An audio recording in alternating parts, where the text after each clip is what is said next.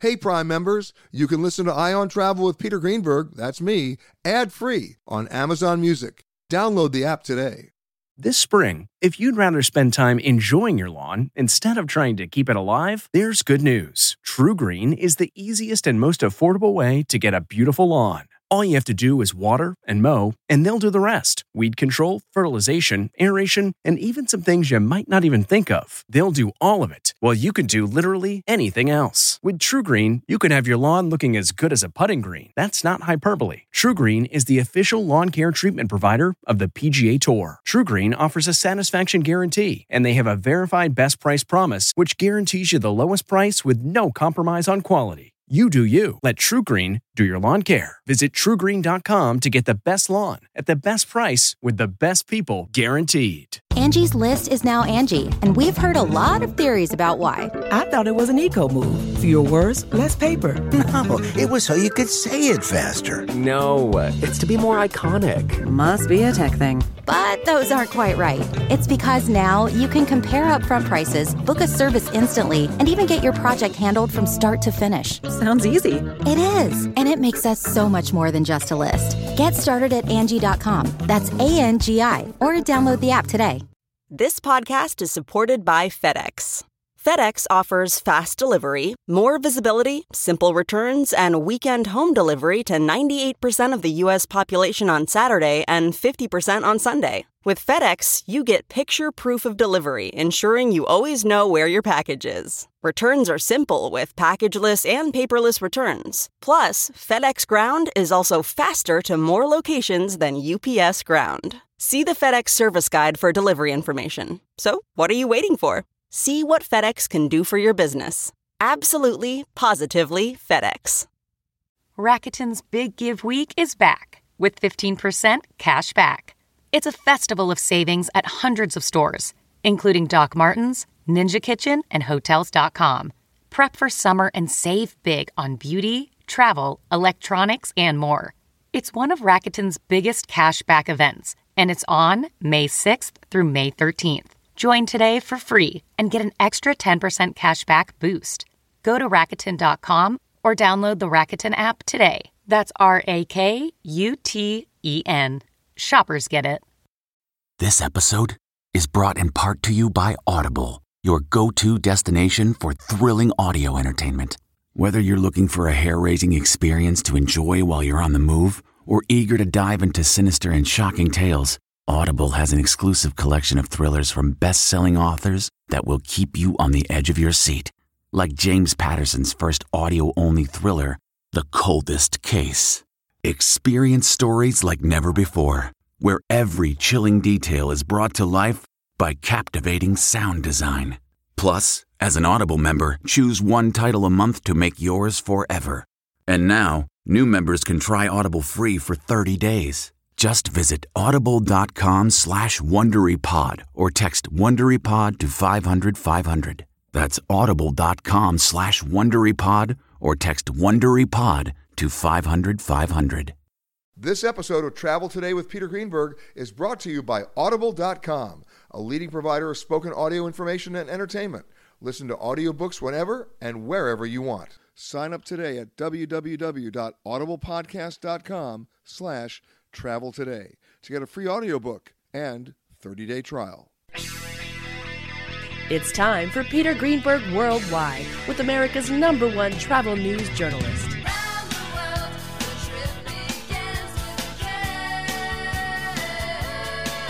And now, the man who travels over 400,000 miles each year, your travel detective, Peter Greenberg. Hi, everybody. Peter Greenberg here, and welcome to the podcast that's done from a different location around the world every single week. One day Canada, the next day Thailand, then New York, London. You just never know. This week we come to you from Huntington Beach, California, at the brand new Paseo Hotel and Spa, otherwise known as, of course, Surf City USA. Taking your calls at 888 887 3837. That's 888 88 Peter. And if you can't get through on the phones, you know exactly what to do. You email me to peter at petergreenberg.com with your name, phone number, question, or problem. We'll solve it right here on the air. You can also follow me on Twitter. My handle is at Peter S. Greenberg and on Facebook, facebook.com slash Peter Greenberg. I've been coming down to Huntington Beach since should I say it? 1971, when I came out here as a correspondent for Newsweek, and uh, have never looked back. I don't think Huntington Beach has ever looked back either.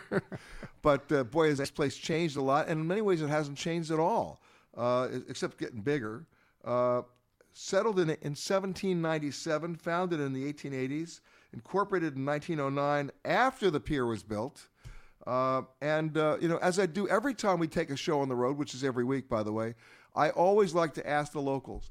But there's one particular type of local I always want on the show because they know more about the city than anybody else because they've been in everybody's house, they've been in everybody's hotel, they've been in everybody's restaurant, they've been under, over, and through the pier.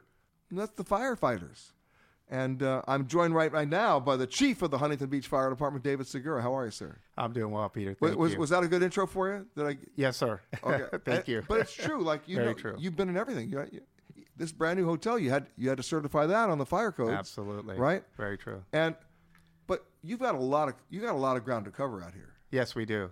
Yes, we also have the uh, uh, Marine Safety Division, our lifeguards, which are part of the fire department as well. Right. So you're doing a lot of search and rescue. Mm-hmm. Correct. Yes. Yeah. Either uh, on land or out at sea as well, and we coordinate with other agencies like our Coast Guard. Sure. So your your equipment. I mean, I know my I'm, I'm a fireman in New York as a volunteer. I know what our equipment is. We have specially designed four wheel drive trucks with weird turning radius, and you know they've got to be able to navigate very narrow passageways. But you have not only the regular city fire trucks. You you probably have a couple of ATVs or quads or right. Yes. Fortunately, again, we work with our Marine Safety Division Yeah. and coordinate with them to either transport our firefighters to wherever the, uh, the need is or the patient, or to transport the person to the fire company. Exactly. Right. What's your biggest challenge here in Huntington Beach? Our biggest challenge would be anything out at sea, whether it's a, a boat fire or, or uh uh, we also have the har- harbor, which uh, homes on the harbor or large yachts. Again, access t- tends to be a bit of a challenge. We have uh, Yeah, because if you land have one fire, companies- if you have one fire on one boat, it's going to spread so fast it's not Ex- funny. Exactly. So Yeah. we have to get on it quickly. And access points usually have access from the land side. The water side's a bit challenging, so usually you have one access point from the front of the structure. Mm-hmm. Exactly. Exactly. How is it? You've been fire chief how long? Well, I've been fire chief, counting here today, going on uh, two and a half months. All right, Mr. Child. no, but you've been a member of the fire department how long? I've been in the fire service for over 33 years. All right, so they finally recognized you. That's right. you finally showed up. Okay, there it is. Uh, what's changed in 33 years, other than the fire codes themselves? oh, sure. Fire, fire codes, building codes, our equipment, our and more importantly, our safety equipment for our firefighters. Uh, that we- Swiftwater. Swiftwater. Oh, the challenges from the fire service we've taken on, in addition to just firefighting. Explain Swiftwater to, to my audience. So Swiftwater rescues what we when you, you don't usually think of a Swiftwater rescue or or dangerous river running through a large metropolitan city. You but do we in have Los them. Angeles. Absolutely, Yeah. we do. Yes, we Yeah. do. That's it. Eventually, they end up in the ocean, and so these rivers run through these cities. But for you to do a Swiftwater, you're not jumping in the water, you're rappelling in, right? At times, we repel in. We coordinate with uh, either other agencies that have helicopters or with our own police department. And uh, there's there, there are situations where our firefighters will go in the water. They're tethered and have their own uh, safety equipment. hooked. They're and they're hooked. hooked. Yeah, yes, yeah. exactly. They're hooked together with the other by other firefighters and coordinate. But that's the last resort. You don't ever want to do that. Exactly. I know. Right. Exactly. Now, of course, the most important question that I have to ask is where you guys go to eat. because, no, seriously, and what I want you to tell me, Chief, is where do you go for breakfast that nobody knows, that's not in the brochures, it's not in the guidebooks, but they got the best breakfast in town? Well, that's a that's a very interesting question. I, I can answer that as a resident, as a firefighter. We typically don't go out to eat. Our firefighters ma- are I excellent know. cooks. Okay, then answer that as a resident. okay, so a few places uh, I can think of. Uh, there's a the Monkey uh, Cafe, uh, a coffee shop uh, on, on Beach Boulevard. It's a it's a nice local hangout, but I believe it's it's also becoming very popular. Right. Uh, Well, they found out you were there. Of course. and for lunch?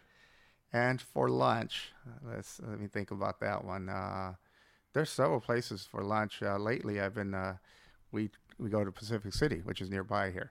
uh, Very close to here. Very close to here. It's fairly new, but some excellent restaurants.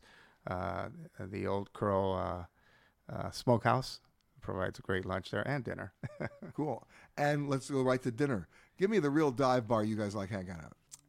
I'm not sure if I hang out at a dive bar. One of my favorite restaurants, actually, it's a very low key restaurant, but they have excellent fresh seafood. Called? And that's the uh, Fish Camp uh, in Sunset Beach, right Cool. on beach, right on Pacific Coast Highway. Cool. Yes, Right. And you always have your radio with you just in case. absolutely. You never go anywhere without that radio. Always on call, Always on call. especially if you're. I live in town, and anytime I'm in town, I'm on call. Well, you know, the, the rule it's it's like I have certain rules about travel. Like if you check two bags in at the same time when you land at your destination, the first bag comes out first and the second bag comes out never. Okay? That's just the way it is, right? So, anytime you have a special meal planned, that's when the alarm goes off. It's it's clockwork. Right. Very true. So, Very true. so you end up going not tonight because I really want to stay because the minute you say we're going out to dinner, boom, alarm. that happens. Yes, it's happened several times. It Oh, Exactly. happens consistently, I should say. What about beach awareness? Because and ocean awareness for the people who visit Huntington Beach. Because my bottom line for that is we have the same issue back in New York. I'm on an island as well. Mm-hmm. You know, people there's alcohol involved. At 11 o'clock at night, people want to go swimming. Then you have a problem. Oh yes, and then we have problems. We we typically shut down our beaches in the evening at night, But, people still get out there. yes, they do, right? And uh, the alcohol tends to complicate problems, uh, the issue for us. Yes. right. And then then you're calling the Marine unit. Yes, Then they're yes. out there. and then our lifeguards will go out, and in addition with the firefighters and coordinate and rescue. Last summer, I have to tell you, we got calls five nights in a row at two in the morning. Somebody in the water on a riptide. Not fun. Not at all. Because they were also drunk. Toto, I have a feeling we're not in Kansas anymore.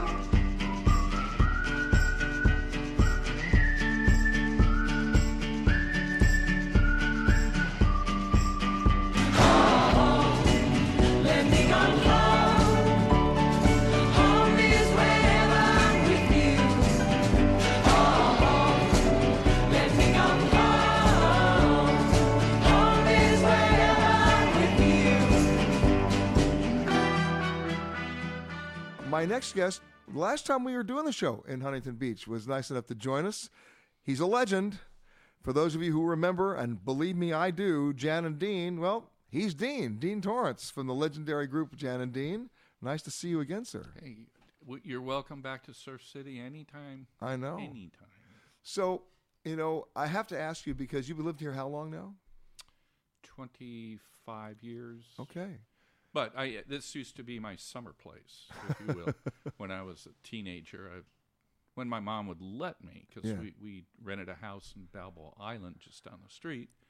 But I wanted to sneak up to Huntington all the time because the surf was better up here. And you knew that. And I knew that, but my mom also knew there was a bunch of rowdies here, so she didn't particularly like me to go. So I usually had to You snuck. fib to her a you little snuck. bit, just a little bit. Yeah. How often were you grounded?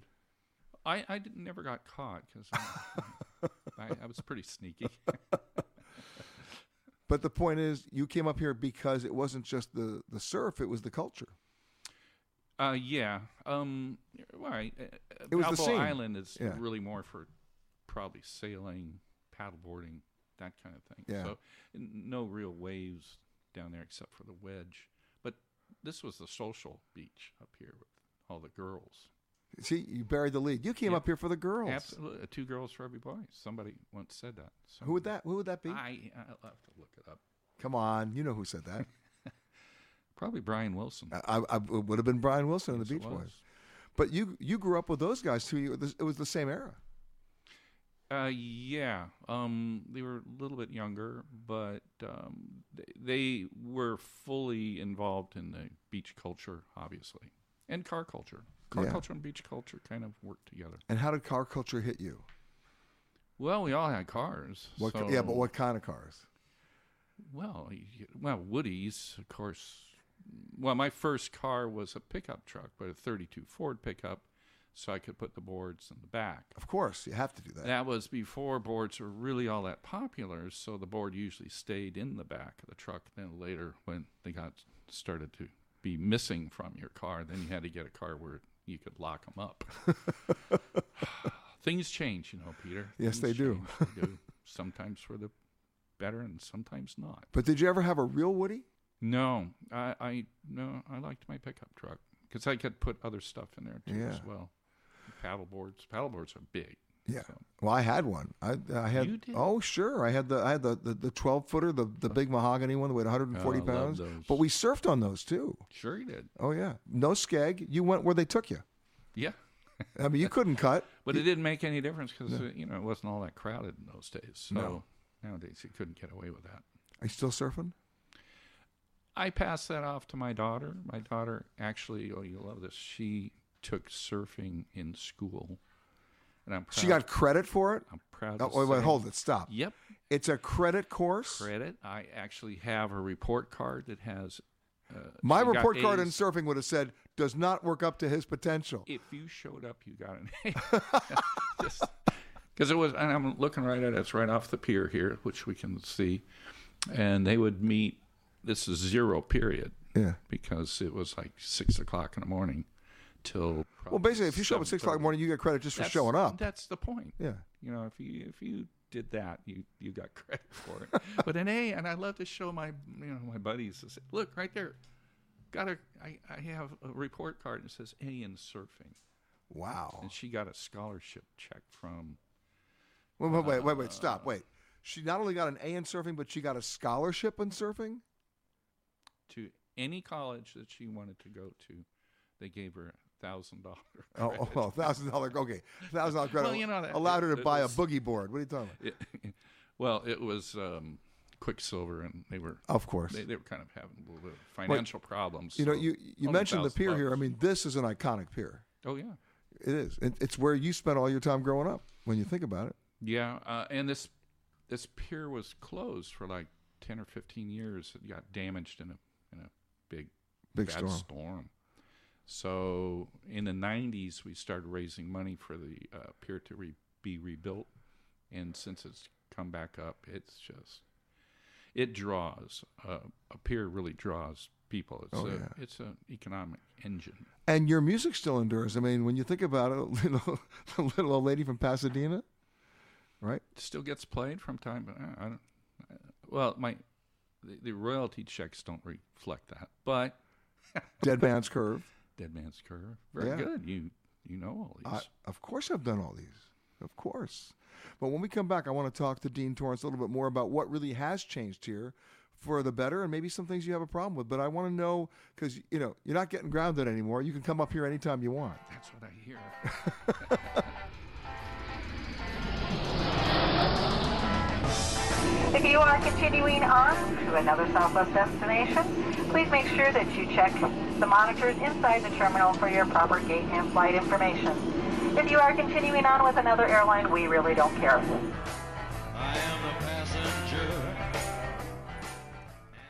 How did the name Surf City come about?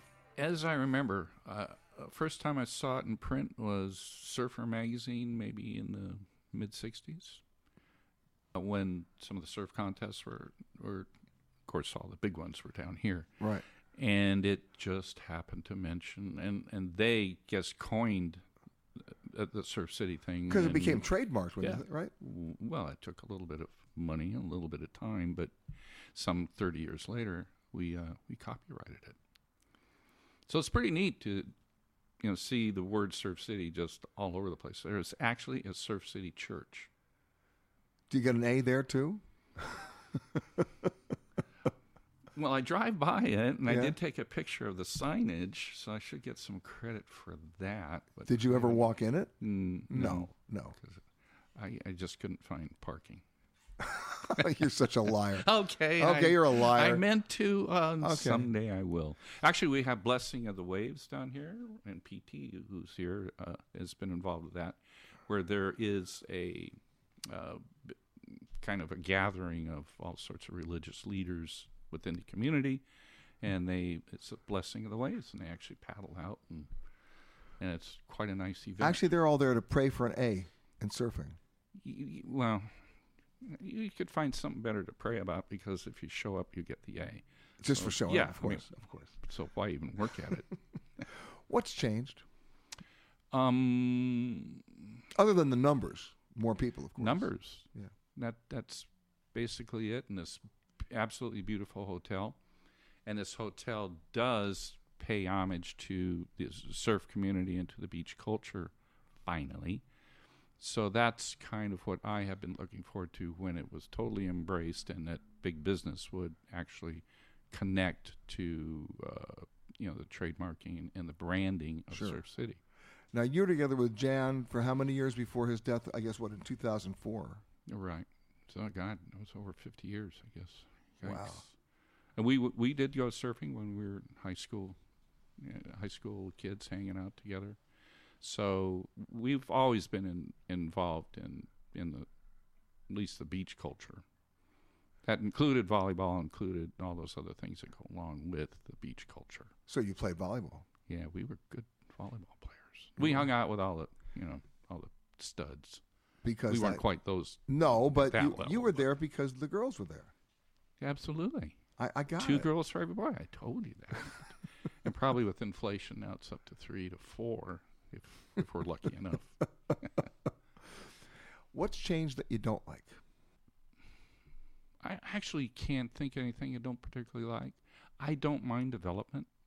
Uh, I was in architecture at USC, so I'm very familiar with architecture. So I I appreciate you know houses and buildings, and the more people that enjoy this, the better. I mean, I don't mind sharing it with people. I think it's pretty neat.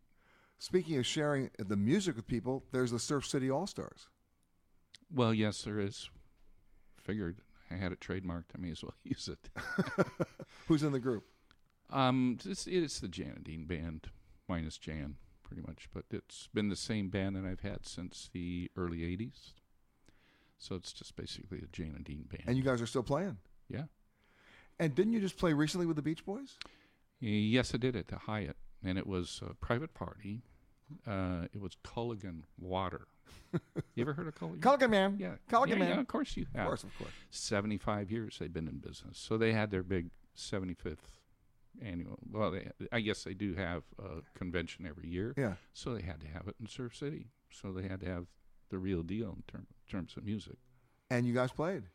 We played at the Grand Ballroom, and you can open up. Uh, they have they can close it off if they need to, but we had them open up all the windows so that they could actually see, you know, the ocean, and see the pier, and all that stuff as the music was going. Did So Brian, it's a- did Brian show up? No, I don't think he was invited. this is Mike Love's version of the band, but uh, I, I probably would have invited him, but he wa- he was off in Europe at the time. Anyway, He Ah. just couldn't be there. yeah, he- I'm sure he would have. But dropped Mike Love by. was there, and you were there, and you played. Yes. Riding along in my automobile. My baby beside me at the wheel. Cruising and playing the radio. With no particular place to go.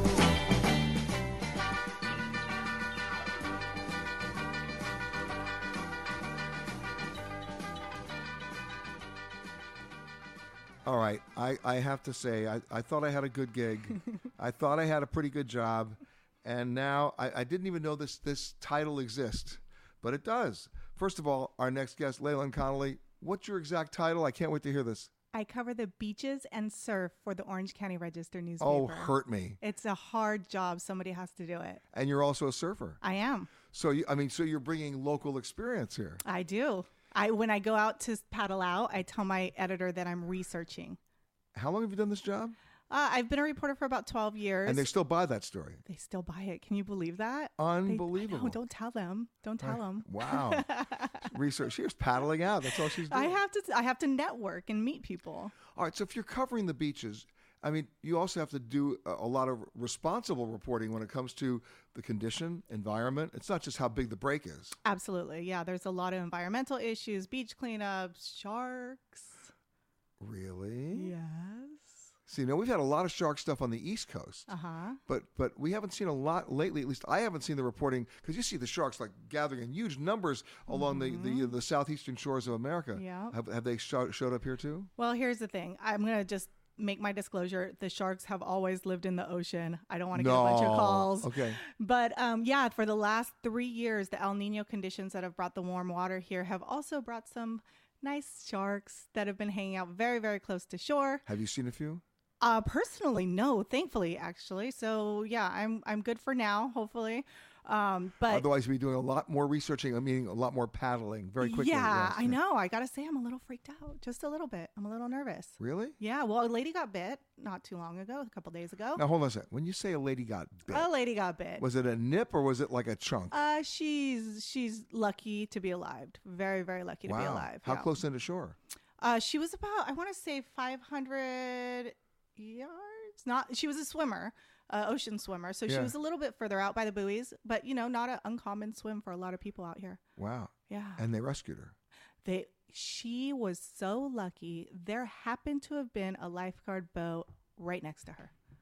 And they saw they saw the water get a little strange around her. She put her hand up and then they got her.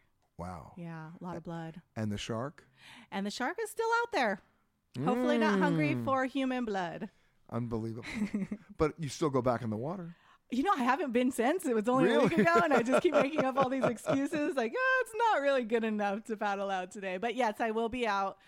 Again. But that story you reported. I did. Yeah. I um. Uh, well, we've been watching them pretty closely. And was for it the a last great three white? years. Was it a great They white? suspect. I mean, it's hard to say. Nobody actually saw the fish, but the experts around here believe it was a great white. All right. Now, it's not just the surfing culture, it's the beach culture, Oh, isn't it? Sure, absolutely. Right? So, I mean, it's sort of like 24 7.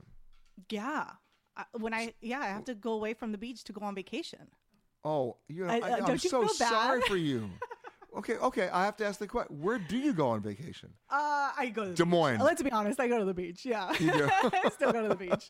But which beach? Oh, I just got back from Hawaii. I'm going up to Leo Creo to camp this weekend. Nice little surf spot up there. That'll be fun. How long you been surfing? Oh, I started a little bit later in my life. I started um, probably about ten years ago. Yeah. Yeah. Oh, Cool. it's good. I It's like fun. it. Yeah. Okay. My husband surfs. We're trying to get our little three year old on board. Did, is that how you met your husband? Yeah. Yeah, oh my God. actually, yeah, and it's great because we we just have fun. Is the three year old on the board yet? We put we put him on a couple times. He- He'll put him around his neck like a little monkey. Did you see that video that's been it's so viral of the guy surfing with the two dogs? I Have you haven't seen it? that. And then one dog jumps over the other dog on the board, and then the do- other dog jumps on him. And, Wow. Oh, it's unbelievable. And they stay all the way to the actual beach and they run off the board. I'll have to look that up. We do have a dog surfing contest that happens here in Huntington, and I've seen a goat surfing. How I'm much? not- were- how much were you drinking that night? I kid you not, Pismo the goat. He's famous. Look it up. Pismo the goat. Yep. Is he still alive? Yeah, he's ripping. Is he still? He surfs better than I do. he still surfs. Uh huh. Pismo the goat. That's better than Pismo the clam. True. Um, I suppose. so you, okay, you got your three-year-old on. Yeah, yeah. He's well. He he goes on my husband's neck, so my husband Okay. will paddle out with him on the on his neck, or you know, he's done the on the board, but it's a little nerve wracking for being so little. eh, You're nervous. I'm nervous. It's me. It's me that's nervous. Yeah. What's the one thing that's really changed on the beach since you've been here? Here, Yeah. you know, Other than this hotel, of course. Oh, well, there, well, there's a lot of developments happening. Um, there's more people, and I actually pulled some stats for you. How do you like that, reporter? Okay, go ahead. Action. Um, the the lifeguards they take a you know a tally on the beach population every summer and every year, and here in Huntington, I just pulled. Um, let's see, we had in 1996 about nine million visitors here in Huntington. Um, and in 1906, there was 10 million, about 10 million, we'll say. Yeah. Yeah, and 2015 was uh, 12 million. So there's Wow. been two two million more people visiting the beach in the last decade, And they're Each all year, out there each year. watching Pismo the goat. That was that, that was a different beach, but yeah, yeah.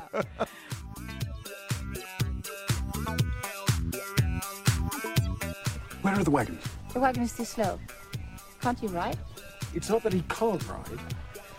How is it you put it home? They're dangerous at both ends and crafty in the middle. Why would I want anything with a mind of its own, bobbing about between my legs?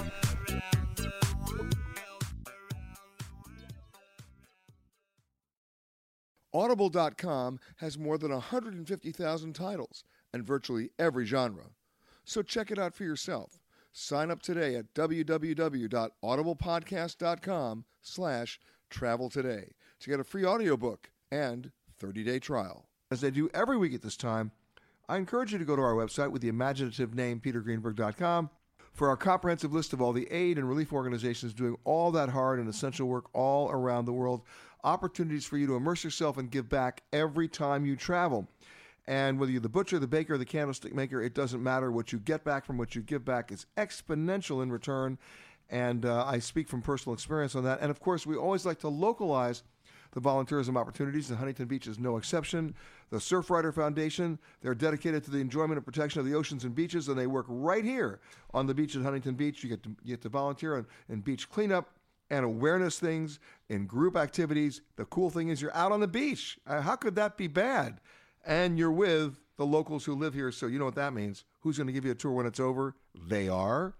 You want, more- want more information on the Surfrider organization and their beach cleanups? Just come right to our website, petergreenberg.com, and then let us know when you come out and clean up the beach because uh, it's an experience. I'm telling you, it's a lot of fun and you're doing good work. Speaking of doing good work, how about that for a segue for our next guest? He's the author of Huntington Beach, California. What a great name for a book. What are the odds of that? Huh? I know. And a historian. Nice to see him again because the last time we were down here, we got a chance to speak. Chris Epting, how are you, sir? Good to see you, Peter. I'm great. How are you? I mean, Huntington Beach is i history. When you think about it, it's still evolving, of course. Mm-hmm, Um, absolutely. but it's generational, and yet it's not because the, the culture continues, right? Huntington Beach is a very dramatic place in a sense. It's you know a little more than 100 years old, but it was a sleepy little beach town till 1920, and then oil is hit, right? And it would become a boom town all of a sudden, right? And that goes on for decades. And you had you had the big uh, grasshopper wells. hundreds of them, Yeah. forests of these things. You could smell it and hear it wherever you were. And then, you know, the pier, of course, as you've been hearing about here, is sort of an extension of Main Street. That becomes a focal point. The city is constantly evolving, it's constantly churning. And I think in, in mostly good ways, you know, it still maintains a lot of its old time charm. But judging, you can tell from where we're sitting here today, it's also built up a little bit, it's modernized, and we've Yeah. got some beautiful places like the. Uh, But this in new all the hotel. columns that you've done, uh, appro- appropriately called the pipeline, right? I mean, because In the it's- pipeline, it's yeah. got to be in the surfer mentality, in the Of surfer course. lexicon. even though I don't surf, but yeah, you've still got to Ah, the only guy I've interviewed today who doesn't surf. What's the matter with you?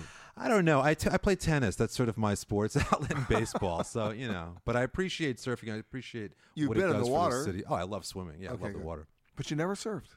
Never surfed. Grew up in New York. Didn't have a chance. Got to the island like you did. There's still time. I know. I, you know, I make it out there. You know, I, ma- I make it out there.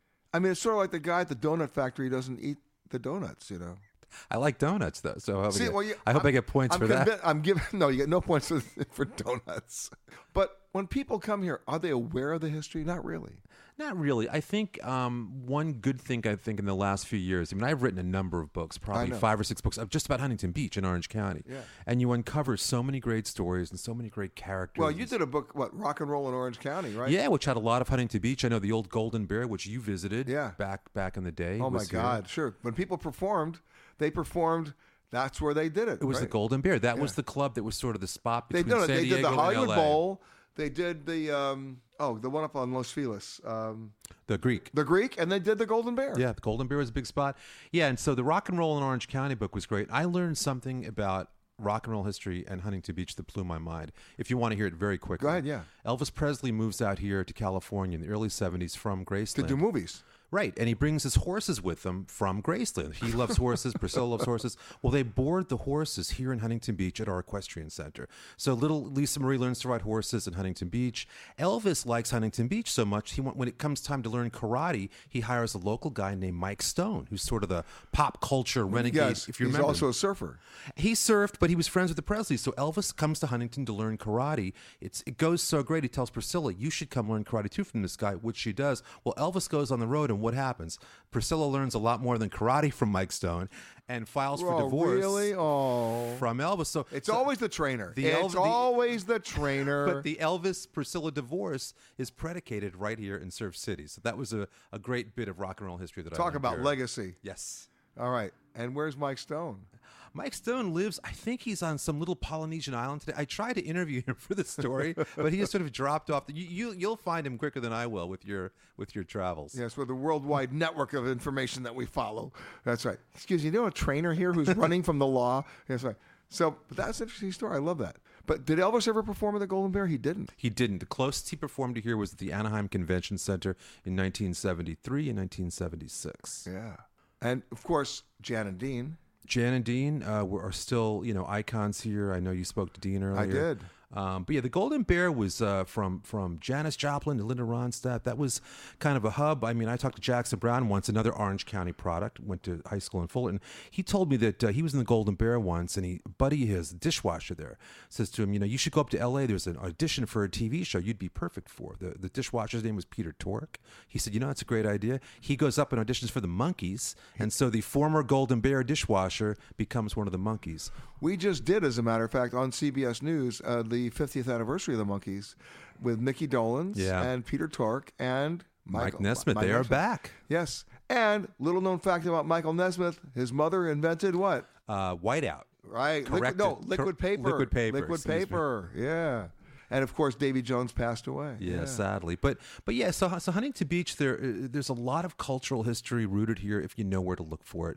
You know, you hear about so many crazy things. We, in a couple of weeks, we're unveiling a marker not too far from where we're sitting right now, where a P-38 in 1944, I believe, crashed on the beach, and there were a ton of victims, and no one ever really knew this story. But the the victims' families approached me about having a marker placed there. We're going to unveil that in a couple of weeks. So there's a lot of World War II history here. You had secret bunkers up where the uh, there was a lookout command center here by the Balsa Chica wetlands. It's a it's a very uh, interesting historic place in terms of Southern California. But the pier never changed, really. Well, the pier, you know, the pier. Like I said, to me, it's an, ex- to me the city starts at the end of the pier. That's Main Street. If you run Main Street out to the pier, that's where it continues out into the ocean. And the pier was first built in 1904. It was wooden. This is our fourth pier that we have now. In the late 80s, it was a devastating storm, you know, knocked it down. But it's been it's built to last right now. But that pier has been a focal point and a meeting center since uh, the turn of the century, the last century, and um, it's it's really important. And that's where, to me, if you want to really give people a sense of how this city begins, take them to the end of the pier and walk into Main Street that way. It's the best perspective. It's the great, really great advantage to see it from. And you've lived out here, and how long have you been here now? Been here since 1999. Okay, from from the east. Well, I was in California before. That came out in the late 80s from Yeah. uh, from New York. Right. But but Huntington, we raised our kids here. You know, they were little when we moved down. So Do they surf? They don't. the Epting family has stubbornly resisted. Man, the last holdout urges. family. My God. When, when people visit you, because you know what? I, I learned this myself when I moved out to California. The minute you get here, you got house guests. Everybody wants to come and visit Oh, you, yeah. especially in February. oh, absolutely. So when they come out to visit, what's the biggest surprise to them about Huntington Beach? I think the biggest surprise is the fact that it's not just about the beach. I mean, their jaws drop when they realize you've got literally 10 miles of uninterrupted coastline. That doesn't happen in Southern California. No hotels, no nothing built on the beach. But I think the thing that really gets people that I've had experience with. Have you walked all 10 miles? Oh, absolutely. With, with my dog, on bikes and everything. But but to me, it's the fire pits. We've got about 500 fire pits lining the beaches in Huntington. And I think people forget what it's like to build a bonfire at night on the beach. There's something primal and tribal about that experience, about, you know, firing up, you know, wood on the beach and, you know, making s'mores and cooking hot dogs and all that. That to me is, is really one of the finest kind of simple pleasures in Huntington Beach. How many fire pits? We've got between five and six hundred. So it's a, it's a part of the local economy. When you think about the amount of firewood that's purchased locally, the amount of marshmallows, I mean, it adds up. Let's not forget the graham crackers. the graham Come on, crackers. Come on. And uh, so so they're a big part of our culture, and you know. It's something that uh, even the most jaded person, when you put them in front of a fire pit and, and the sun goes down and they've been swimming in the ocean all day, again, there's something about that campfire that I think is like the great equalizer. It brings people together, and you can go when you walk among, amongst all the fire pits. It's like little societies of people. There's no every border comes down. There's no race. There's no religion. People are just having a good time and enjoying their company um, around a fire, the way we sort of started out as a species. You know what I mean? So basically, what you're telling me is that you do that and you watch other people surf. yes, it's a great place to watch people serve a great way.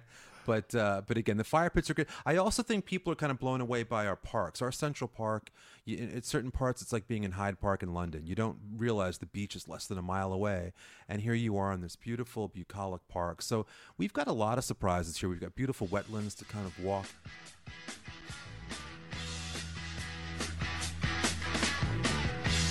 Hello? Uh, this is your captain speaking. There is absolutely no cause for alarm. Get your motor running. Head out on the highway, looking for adventure. And whatever comes our way.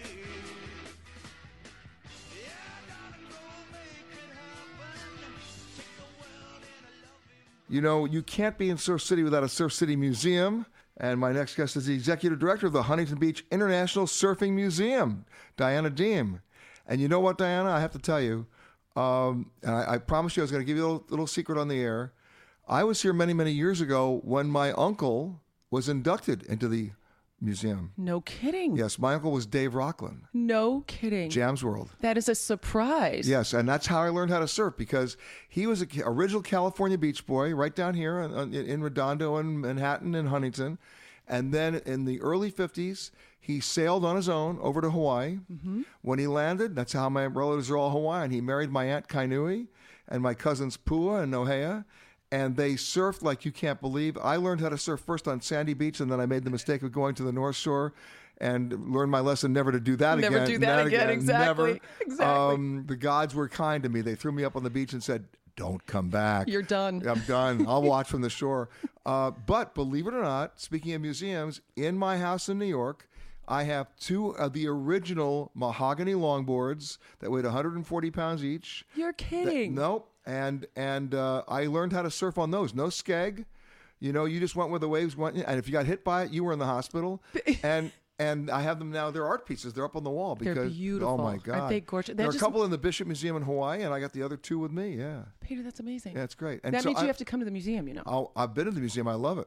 you have to come back in. I- I and gotta we got to come get you in the water, too. Oh yeah. We Well, won't make you, we won't make you on a wooden board though no, that would be a little embarrassing. I think. for all of us.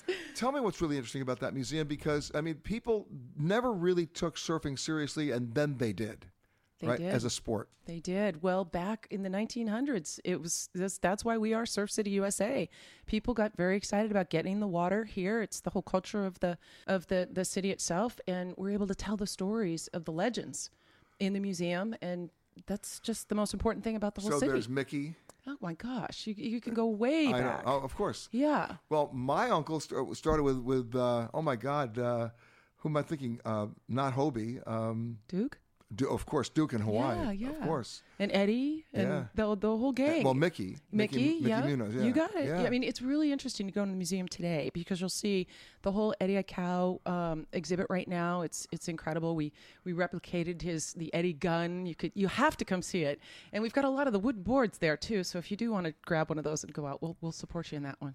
well, the wooden boards these days are used to rescue. Right. Right. They're not Right. used to surf. Not like, and they weigh a lot. they are weigh a heavy ton. as you know. Yeah. We we just put up a big board from uh, big wooden board from Newport, and it was really interesting. It, this was back in the day when they had to license. It was it was dated 1962. You have to license a surfboard because these were these they were basic small little boats made out of wood.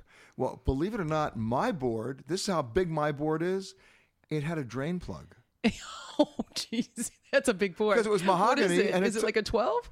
Oh, no, 12 and a half. Oh, yeah, there you go. It's it's a big board. Yeah. Yeah. I'm I'm And I pat- used to go surfing with it in a little 13 foot Boston whaler. The board was as big as the boat. exactly exactly. Isn't that funny to think back on those times? Exactly. So, who's coming to the museum these days? Well, you know, it's interesting. You never know who's going to come wandering in. Like the legends, there's so many surfing legends that live in Huntington Beach still to this day, like Chuck Lennon. And uh, I mean, I could go on and on with all these different people. Dewey Weber.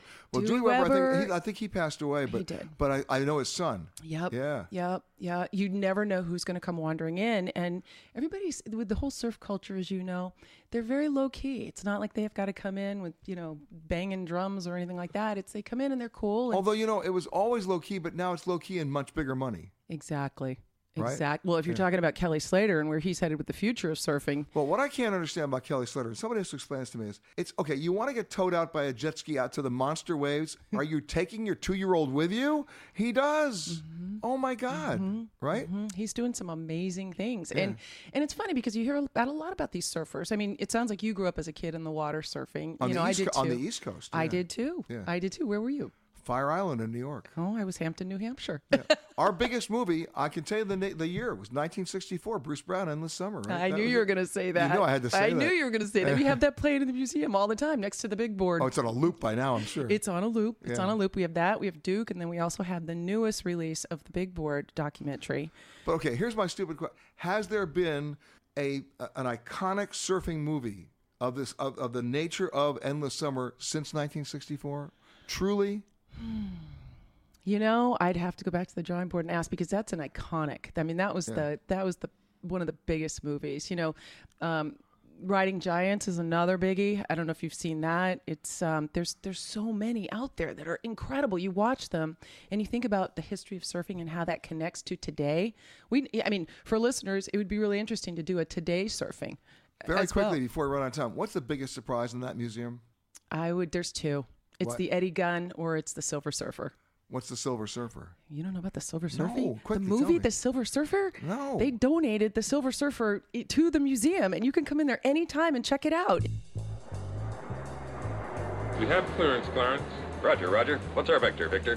Howard radio clearance over. That's Clarence over. Over. Roger. Huh? You know, there are certain symbols here, one of which being the pier. Um, and my next guest knows that because she's been a member of the city council, still is a member of the city council, Barbara Douglas. But, Barbara, let's go beyond the pier because what people don't really know about Huntington Beach is how many parks you have. 74, How many? 74. And the big, big, big one, Central Park, about 356 acres in the middle of the community. Really? Really? How did that maintain itself and how did you preserve that, considering how much development there is in California? Well, I must say the the wisdom of smarter people than myself at the moment. They're um, the dedicated people of the city of Huntington Beach who really saw had a vision in the early '70s and set aside the park um, and developed a library. And in the library, and then slowly things just evolved, and we have now equestrian center sports complex and then the big Grudita right now is our um, senior center is going to open about three weeks from now The Senior Surfing Center. well the senior center and there's a lot of surfers that do go to the senior center there you go oh, how do you say that 10 times fast How many surfers could a senior surf if a senior could surf? s- I don't know. yeah I we know. really do have a surf city senior contest though there really is one There really is. yeah there really is Wow. Well, I saw the other day there was a woman who was 100 years old who, who set the record as a, as a runner. I, I saw that in the paper Yeah.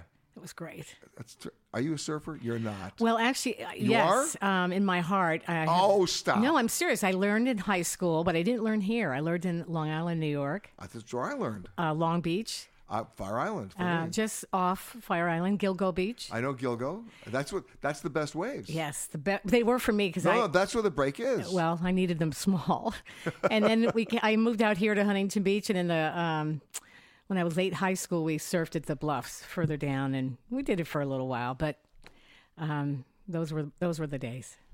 Now, how long have you been out here now? I live uh, I lived here 43 years. So you've seen all the changes. Lots, yes, many. Now, where we are right now, the Paseo, which just recently opened. Yes. What was this before? Well, I, it was an old grinder inn, uh, kind of a coffee shop, hamburger Right. joint, um, a Sheridan Motor Inn that you could drive up, you know. And now you're get a dating car- yourself. I but- am. but yeah. Uh, there was a well, the mo- part of the mobile home park is still behind us, but it's on the the other ho- neck behind another hotel and a small golf course. And that's now become this. Yes, and Wow. it is outstanding. Look at this view, unbelievable. I love it. Yeah. From every room. I know. And how has the pier changed? Or has it? Um, you know what I think has happened with the pier myself, um, t- being a longtime resident, the pier is iconic. It is uh, sort of the center of our community. We are so blessed. We have 10 miles of uninter- uninter- uninterrupted coastline. Nobody has that in C- Orange County. And with that said, where what a great place to meet the Huntington Beach Pier. It's we get to watch the surfers, the dolphins, and recently some of sharks visiting. I heard, yes. Now when the start when the sharks start surfing, that's gonna change your branding. You know that. Yes. Okay. What would we call that? Sharks. Sharking. yeah. Okay. Sharping. S- Sharking. All right. or surfing. There you go. I'll get it sooner or later. But the pier has been around since when? Oh gosh, I'm on a stump. I think it's been What? 50, 60 years at yes, least. at least fo- 40, maybe 40, 45. Wow. We're, ge- we're getting help from the yeah, audience. I'm getting help here. from the audience. I've just forgotten because it was built in the 30s or the 40s, wasn't it? Oh, 1904. Okay. I. I Oh, You know what? You're not going to the showcase showdown. I'm not. I guess not. I No, blew it. Sorry. Okay, 1904, but it's it had a couple of re- and, you know reinventions because of the storms, Right. and there was a horrible one in the late 80s, And then the city and the community came together and collected lots of money and raised money and rebuilt it. And now we have uh, uh, not only the, the great pier, but we have rubies at the end of the at the end of the pier that brings people out. And you know, there's nothing more fun than you know coming down to Huntington Beach, coming down to the beach, walking along the pier, seeing the sun go down, watching the surfers. There you go. Keep that going. This is Flight 372 on SWA. The flight attendants on board serving you today. Teresa in the middle, David in the back. My name is David, and I'm here to tell you that shortly after takeoff, first things first, there's soft drinks and coffee to quench your thirst. But if you want another kind of drink, then just holler. Alcoholic beverages will be $4. If a monster energy drink is your plan, that'll be $3, and you get the whole can. We won't take your cash. Earlier in the show, I was talking about when I first came to Huntington Beach, the, the food sucked. It was, you know, deep fried, and that was about it. You know, maybe chicken fingers for the kids, and everything else was deep fried again. Exactly. Right? I'm talking to Carson Long and Charlie Bellman, who the co owners and operators of something called Fuel Juice. Yeah, that's what the correct. hell is Fuel Juice? Fuel Juiced is a zero waste beverage company. We started up out of Huntington Beach. About sustainability in terms of travel, too. That's correct. That's correct. So tell me what that means. What is a zero? What does that mean? Basically, how our operation works is when our customers order their products on our website, we're able to drop off their juices and uh, their plant-based beverage options, and they're all bottled in glass bottles. So when they're finished, we're able to They pick- return. Yes, exactly. Just like a No modern plastic. no plastic, zero waste. Wow. Exactly. Wow. And you know, people don't realize that, you know, every time you see a plastic bottle, and, and in all due respect, we're sitting here at a table right now with a lot of plastic bottles, right? Exactly. That plastic leaches, right? It, it, it, it non biodegradable, so it's always going to be here no matter how long. It's going to be it's going to be here much longer than we will be here. Exactly. Well, see, so basically, say it's a plant-based product. Exactly. All of our products are plant-based, meaning they're all created from plants, things that grow from the ground. All right, and how'd you start this? What was the idea for this? Um, our idea of this was to tie into sustainability and kind of bring an option into Huntington Beach, a healthy beverage option that just kind of takes um, into consideration the environment and the effects of single-use plastics um, on the oceans and on our bodies as well. Right. So you guys were drinking beer one day and said, "Aha!" Exactly. You were, weren't you? Yeah, possibly. Yeah. po- There was- there was some beer involved. There was beer involved. In glass bottles. A glass bottle of beer always. So give me what flavors are we talking about? Uh, we have things um, from almond milks. Um, we, our flavors go from Arlene Green, which is apple, cucumber, kale, spinach, parsley, and lime. Um, we Uh, have things. Uh, Wait, wait, can I just order an apple? Can I- yes, you can. We have apple juice, orange juice. Um, we have we work with a lot of cancer patients, and we're able to customize those juices to fit their needs. Um, kind Very of cancel cool. out the glucose that some people aren't able to consume. So the sugars are just natural sugars. Yes, Uh, all of un- our, unfiltered. Unfiltered. There's no additives. There's no preservatives. There's no um, pasteurization involved. So the, sh- the shelf life is pretty short. I was but about to it's- ask that question. Yeah. Exactly. It's uh, 100% raw and or, uh, non-pasteurized. Um, so we add no heat to it. So, for example, if I order and you order online from you guys, Yes. so I order an apple juice online from you guys. How do I get it? Uh, we deliver it straight to your doorstep. In the local downtown community, we actually deliver via electric bicycle just to kind of reduce our carbon emissions and also to support a local company, Pedigo Electric Bicycles. Wow. Oh. Yeah. Very cool.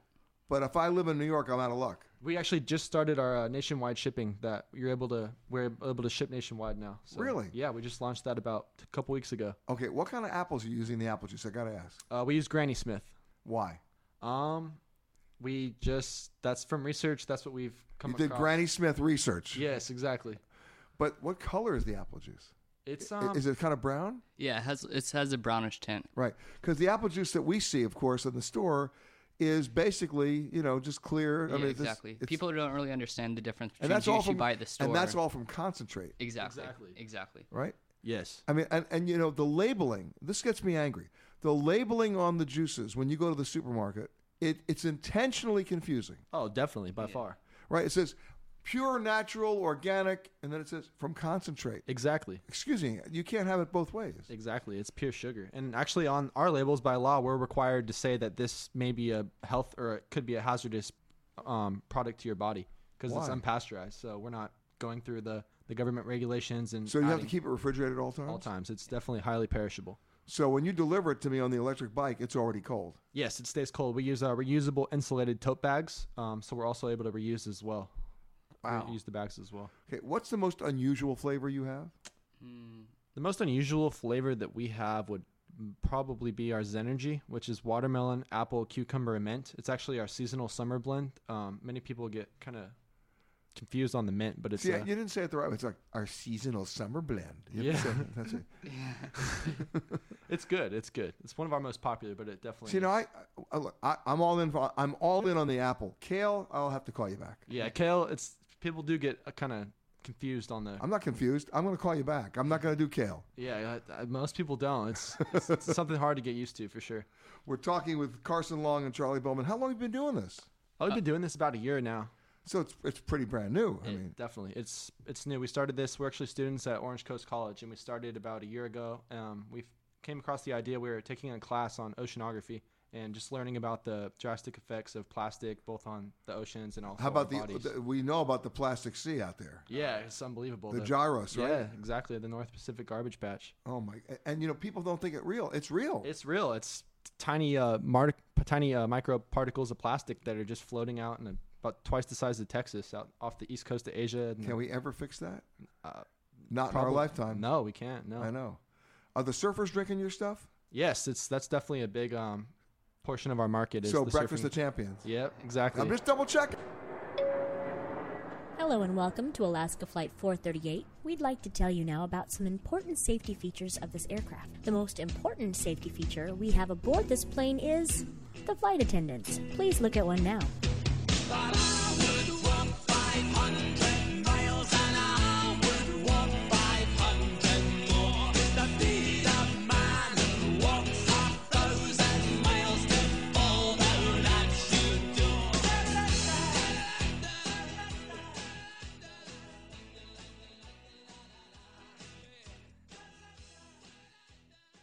My next guest, I can say legend. In fact, I just did. He's laughing, but I'm going to say it anyway.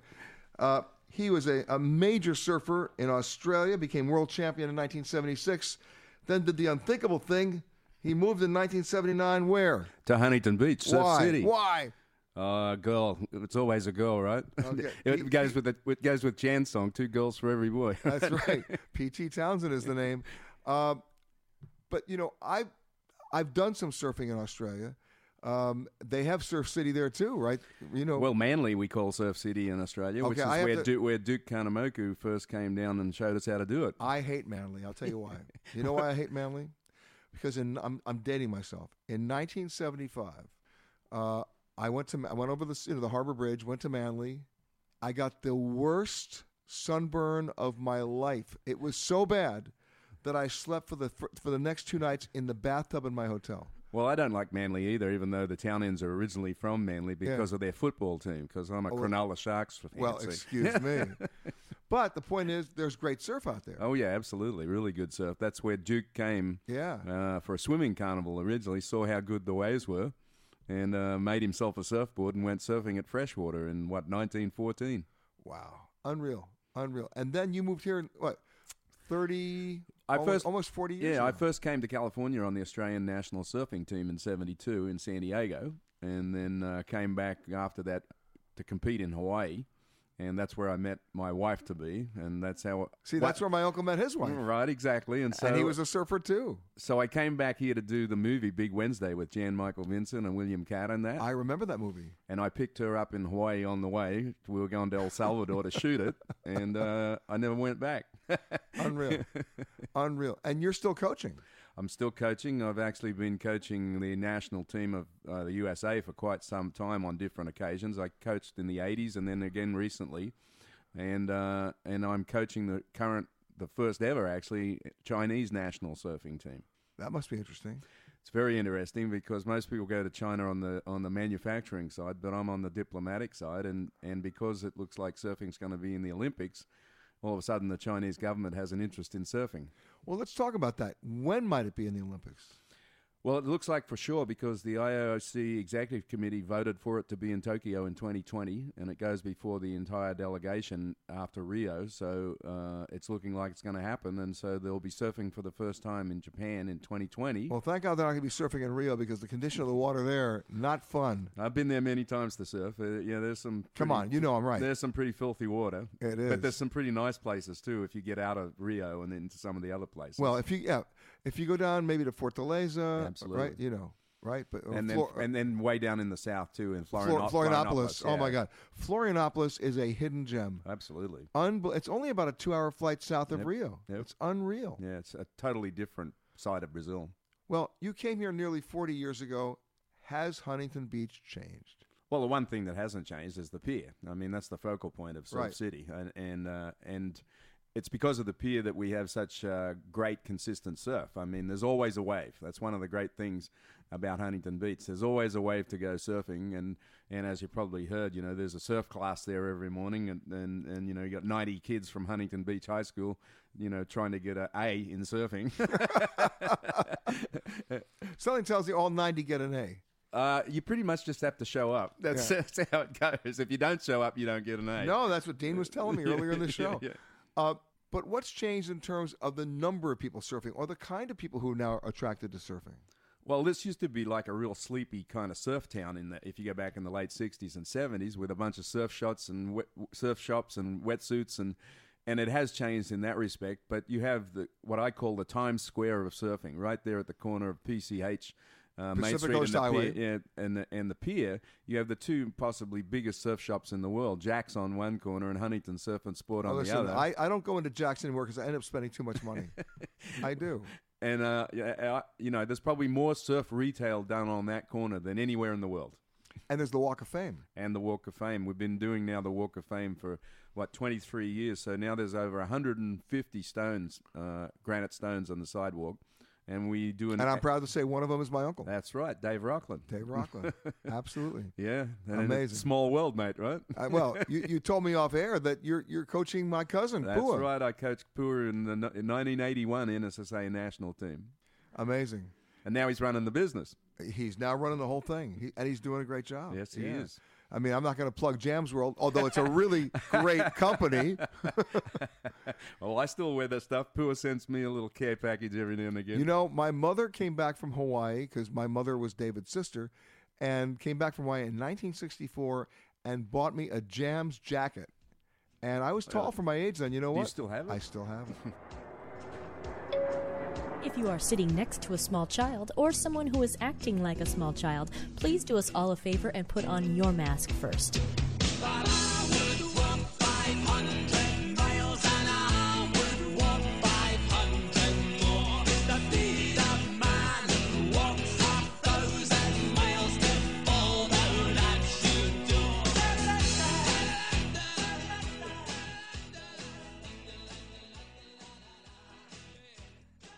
Peter Grimmer here with you from the Paseo Hotel and Spa here in Huntington Beach, talking to Peachy Townsend, legendary surfer, idol, icon.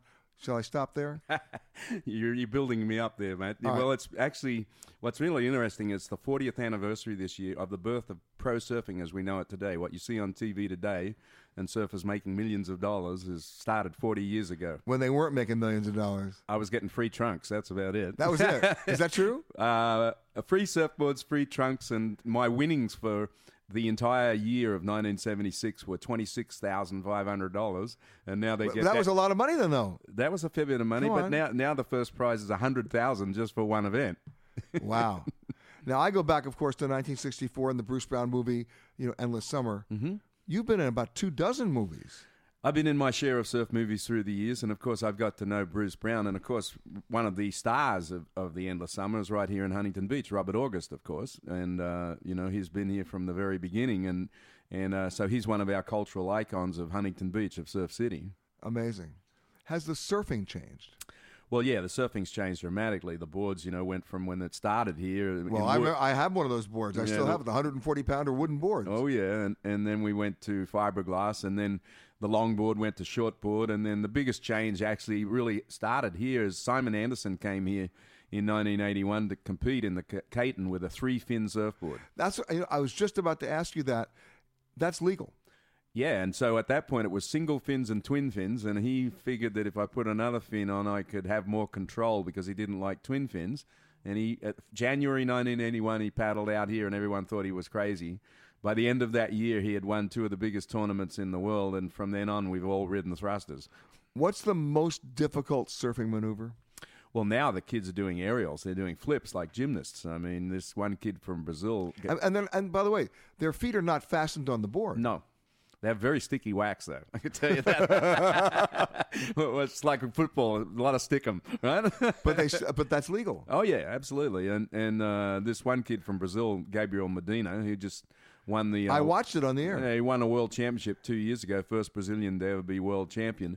Uh, he just in competition a couple of days did, did a front side flip, like front side, like a gymnast, and and made it and happen. made it. Kept riding, like like it was nothing. Have you ever done one of those? I only get air by accident. no, no, no. Aerials weren't part of our game. I mean, No, uh, never. uh, no, It was just doing the cuts. Well, in school you drew it on your on your school book, but it didn't actually happen in the water. right. Well, you couldn't make it happen with the size of the boards then. boards didn't go fast enough. You know, now the boards are so finely tuned, and they have a lot of concave in the bottom of the boards now that make them go faster, and that's where and they're able to get in the air quicker, and that's why they can do what they're doing. Amazing. And there's and the seniors are surfing, right? Oh yeah, we still have, I still compete in seniors competitions. Uh, You know, I'm in my 60s now, and we have what's called the uh, the Duke division for the the super seniors. It's called super. Are you- are seniors. you a super senior now? I'm a super senior. Yeah, like. And and, and what's your ranking? Uh, I don't compete all the time, but Come you know- on, what's your no, ranking? No, I'm not ranked that high. You know, like uh, uh, it's funny. You know, you you start to regress at some point, and uh, and my fr- my one of my great friends, Michael Ho, the great Hawaiian champion. You know, like he.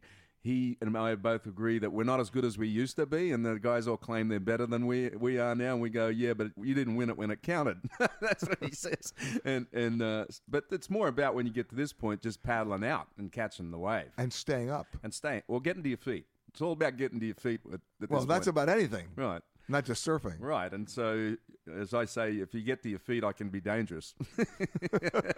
But no aerials. no aerials, not even a thought. When people come to Huntington Beach for the first time, people come to visit you. What's the biggest surprise for them?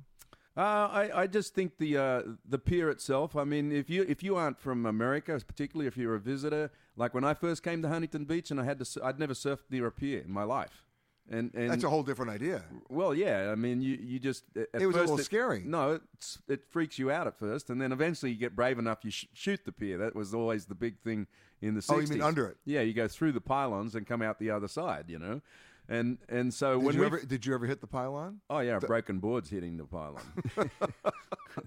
you, you, you, you haven't christened Huntington Beach till you broke your board on the pylons. You're not doing that now, though. No, I don't shoot the pier anymore. My- The reflexes aren't quick enough anymore, Peter. You know how that gets. You Right. know? You're just trying to carry the board. I'm just trying to stay up and ma- make it to the beach and not wipe out. Wow, P.T. Uh, Townsend. Well, I don't think you're ever going to wipe out. What a great legend! What a champion! The charge for looking at this pamphlet is $3. The charge for looking at this pamphlet and putting it back quickly is $4. Over the seas and all degrees to anywhere I please. Oh, I want to get away. My next guest knows all about sea legs because she founded something called the Sea Legs Wine Bar and the and the Sea Salt Wood Fire Grill. I have to say, Alicia Whitney, thank you for coming. Twenty five years ago, the food wasn't very good in Huntington Beach. The definition of sautéed was deep fried. That's very true. You're right. Yep. That But- was not even 25 years ago, maybe more like five. What changed? Um, well, you know, as we're growing in this community to really becoming a destination, I think that it is starting to bring some really world class restaurants here.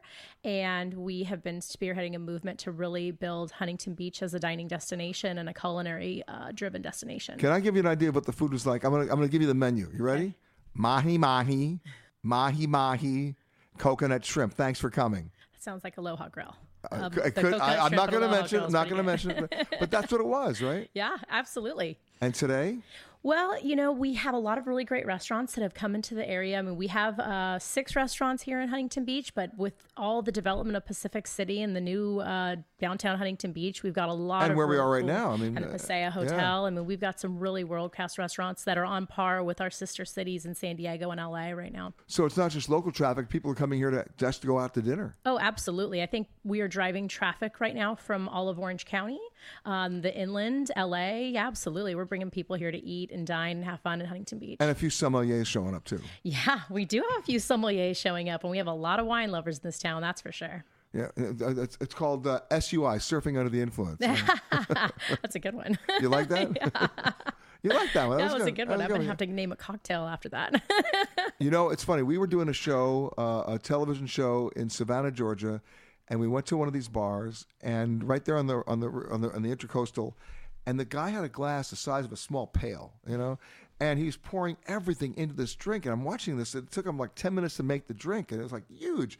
And I thought, does this drink have a name? He said, Yeah, call a cab. Oh, that's a good name, too. Oh, you like good that? One. Call a yeah. cab. Well, you've given me some good, uh, some good tips okay, here. so tell me what's different in the food options now.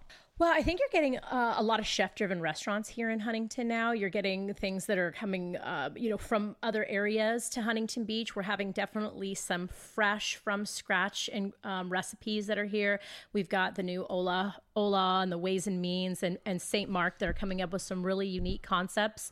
Um, and, and you're seeing a lot of really just chef-driven menus and um, really unique cocktail bars. All right, so let's talk about your place, uh, the, the Sea Salt Wood Fire Grill, right? Okay. Absolutely. I always ask this question every time I interview somebody who's in the restaurant business, and I want an honest answer, okay? Okay. Give me an item that you thought that was going to be the biggest selling item on your menu and it tanked, and then give me an item that you thought, who's going to order this and everybody wants it? Hmm, that's a those are some good. That's a good question. Um, let's see. Here. I mean, since you're evolving in the food business here, come on, you know. yeah, well, sea salt has been open for about five weeks. So on the sea salt menu, you know, we have a, a smoked albacore banh mi that is, I think, is probably one of the best sandwiches. Explain what that is, a banh mi. Uh, it- it's a Vietnamese sandwich. It's uh, traditionally on. It's like a roll? It's- yeah, it's on a French baguette Yeah. with shaved carrots and onions and cilantro. Um, and so we did a, a version with spoke, smoked albacore, and Well, um, smoked albacore, I'm already in. You- yeah. You got to love that. And I got to tell you, it, I think it's one of the best sandwiches that I've ever had. But I feel like on the sea salt menu, they've got a lot of options, and everybody's kind of headed to red meat on that menu. And so it's not one of our top sellers, but I think it's like a secret item. So Wait a second. You got a, you got a restaurant called the, the Sea Salt Wood Fire Grill, and people are going for meat? Oh, absolutely. So sea salt is a play on a Santa Maria barbecue steakhouse. And Ah. so this is all about Santa Maria, um, a culinary experience that's brought to Huntington Beach. So we tried to kind of fusion it with what you would find in Huntington, hence the smoked albacore and some of the seafood items. But I think people are going there for that barbecue aspect. All right, so what's the one item you put on the menu that you thought nobody's going to order and everybody is? well, okay. So just a tri tip, to be honest with you. We played with a tri tip for. That sounds like that months. sounds like a felony. Yeah, yeah, right. We did. We played with a tri-tip for months, and we kept. I said trying- it sounds like a felony. I'm sorry. Go ahead. Yeah. We um we put a, a- a s- a wood fire grill in my backyard, and all of my culinary team once a week sat and and created the menu.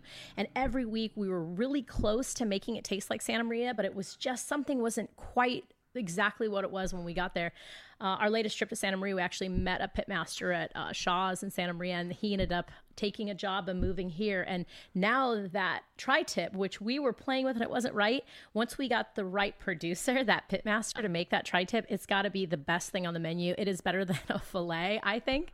I mean, it's just buttery and it melts in your mouth, and it's not like any tri tip I've had. So that's one item that I can. So you had to import the master. Yes, and we imported them out. So we brought Santa Maria to Huntington Beach instead of us trying to be Santa Maria. Okay, and now it's here. Now it's here. And it's Alicia unique. Whitney, the CEO and founder of Sea Legs Wine Bar, the Sea Salt Woodfire Grill. Count me in for the for the barbecued, uh, the smoked, the smoked albacore, right? Absolutely. That's the one that I want. Oh, it's really good. Yeah. You've been listening to Peter Greenberg Worldwide. Catch us each week as we broadcast from a new location somewhere around the world.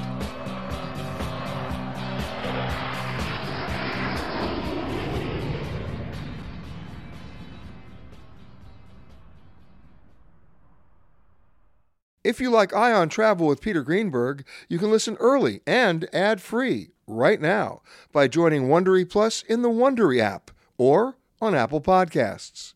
Prime members can listen ad-free on Amazon Music. Before you go, tell us about yourself by filling out a short survey at wondery.com/survey. One, two, three, four. Those are numbers. But you already knew that. If you want to know what number you're going to pay each month for your car, use Kelly Blue Book My Wallet on Auto Trader. They're really good at numbers. Auto Trader. A story of betrayal you would struggle to believe if it wasn't true. Listen to Blood is Thicker The Hargan Family Killings early and ad free on Wondery Plus.